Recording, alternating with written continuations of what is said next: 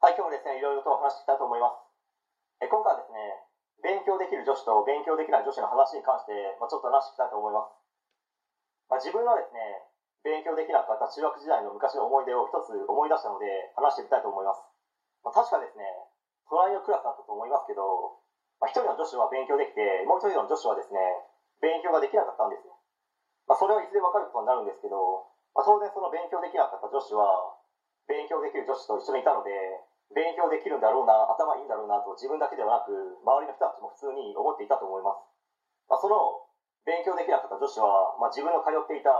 まあ、何の意味もない塾には通っていなかったので、もし仮に通っていたのであれば、自分を含めた B クラス四種7演習の中に入っていたのかもしれないですね。まあ、本当にいなくてよかったと思います。けど、もしかしたら、勉強できないのがバレるのが嫌で、通っていなかったかもしれないですね。やっぱり女子の方が勉強できるできないという分に関しては気にしますしマウント取り合戦みたいなものも男子よりもあったりすると思いますので、まあ、気にしていたのかもしれないです、まあ、しかもその女子は見た目は割と綺麗な感じで、まあ、自分を含めたキモい男子どもに人気あったんですよ。しかしそうこうしているうちに中3の進路を決めるとなった時に、まあ、バレたくなくても嫌でもバレるわけですよ、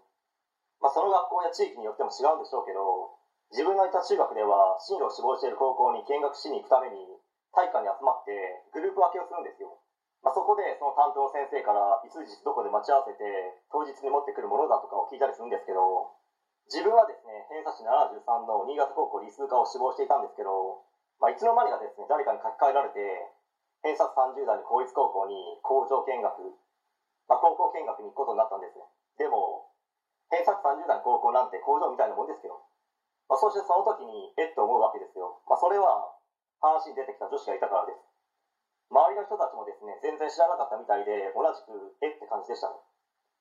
まあ、女子の中には半笑いでひそひそと話をしている人もいました。まあ、そしてその後、常に一緒にいた、勉強できた女子と一緒にいるどころか、話をしているところすら見ることはなかったですね。という話なんですけど、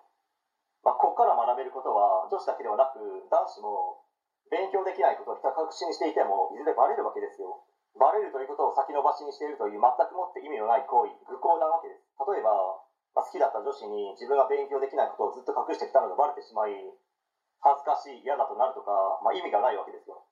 まあ、どうせいずれ、どうやってもバレるわけなので、まあ、であるならば、実は自分勉強できるんですよ。新潟南高校も視野に入っていますよ。もうちょっと本気出せば、新潟高校も狙えるかもね。ちょっと本気出しちゃおうかなとなった方がかっこいいでしょ。それは女子も一緒です。では、そうなるためにはどうすればいいのかという問いかけで終わりたいと思います。はい、えー、今回以上になります。ご視聴ありがとうございました。できましたらチャンネル登録の方よろしくお願いします。